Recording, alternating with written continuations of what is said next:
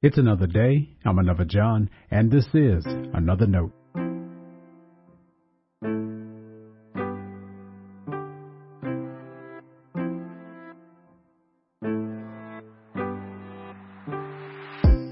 Today's edition of Another Note is titled Plain to See.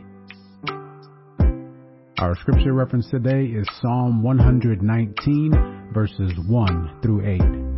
As always, may the Lord add a blessing to the reading and hearing of His holy word.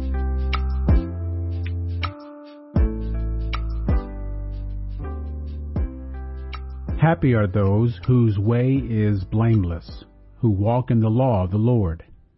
Happy are those who keep his decrees, who seek him with their whole heart, who also do no wrong, but walk in his ways.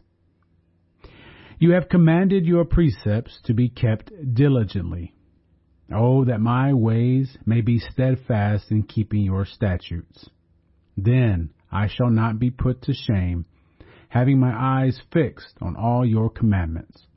I will praise you with an upright heart when I learn your righteous ordinances. I will observe your statutes. Do not utterly forsake me. This is the word of our Lord. Thanks be to God.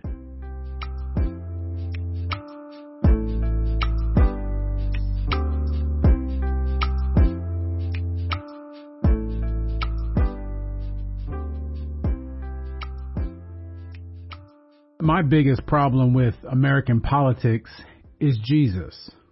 Not Jesus himself, of course, but how he gets used.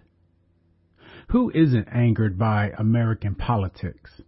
I'd put any of my youth groups against a lot of our national politicians. They'd act with more respect and dignity than most seem capable of posturing. Who knows, they might even get something done. Often, amidst the name calling and outright lying, there's Jesus and the faith we profess in Him on display. And it isn't a good look at all. We elect people who use faith to convince us they're on our side, and they continue to use Christ as a prop to keep us motivated in their cause. My apologies I just caught up on the State of the Union and all that happens after it. It's always the same, isn't it? I'm the simple minded one who thinks something will ever change. Politics aside for now, we do need to learn to pay attention to how we use the name of Jesus. We cannot treat it as a special power or some sort of spiritual apparatus in our toolbox to use it to maintain any sense of superiority or to perpetuate abuse and hatred is evil, and to hide behind it for personal gain and advantage is idolatry. Now, the temptation is to think it's the other people who do that.